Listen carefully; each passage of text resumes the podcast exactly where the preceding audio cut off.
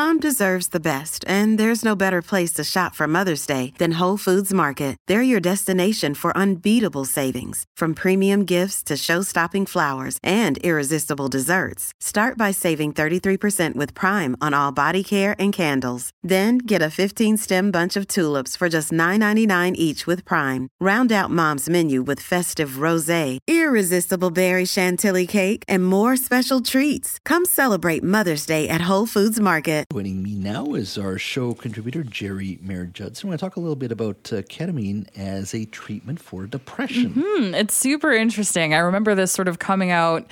Oh, they've been looking at it since like the 90s in the States, but uh, I remember it coming out like when I was close to my last year of my psychology degree. Mm-hmm. And I thought it was super interesting. So uh, I, I was excited to see it again in the news. I talked to Dr. Joseph Tam. He is a clinical associate professor in the UBC's Department of Psychiatry, and he helped launch a ketamine intervention program at the UBC hospital. And I asked him how he started up this program. for most of us psychiatrists, we've been aware that ketamine has potential when it comes to treatment of refractory depression for the last decade now. For many of us, you know, we don't have access to it. And over the years, we hear about ketamine clinics starting up and such. So, uh, really, during the pandemic, a group of us became interested to see whether there was something we can do about that situation within the, the hospital system here in Vancouver. So, at UBC, with the help of my colleagues, uh, we came up with an idea that we could develop a protocol that could be run safely. In a for dummies kind of way, can you tell me what like what ketamine does and what that um, neuroplastic response is in terms of when someone um, takes it therapeutically uh, in the short term anyway for their depression? Now, the story goes something like this. A lot of what we do in psychiatry, you know, honestly, we, we don't know, right? The brain is the most complex device that we have.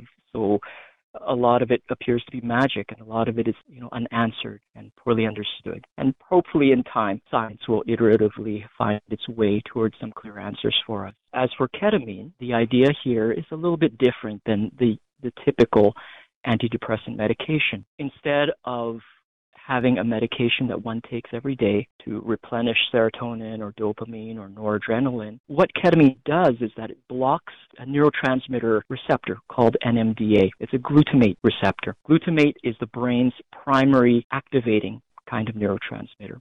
The interesting thing about that is that downstream, what it does is actually activates the mind. So although it's an anesthetic for low doses, what happens is the person can feel a little bit more relaxed. And hopefully, it is during that time when the mind is actually activated, perhaps a little bit more chaotic. And, and during that period of time, hopefully, the synapses can rewire themselves. This would be an opportunity for the person's mind to get outside of that stuck, depressed phase of thinking. What would someone who is a good candidate say for using ketamine therapeutically like this? What what kind of patient is that? Uh, There are some clear guidelines for our referral sources. The main thing is we want to capture individuals who have already tried a number of medications. So at least two good treatments with antidepressants, at least one with an adjunct medication. And if the person is considered by their clinician to be quite refractory, quite difficult to treat, and the patient is not likely to be at risk for the ketamine causing harm from a substance use point of view. And also because ketamine can be activating, we want to make sure that patients do not have an underlying psychotic disorder. Beyond that, there are cardiovascular, pulmonary, you know, medical conditions. So on the referral form, there is a quite a detailed list of, of criteria.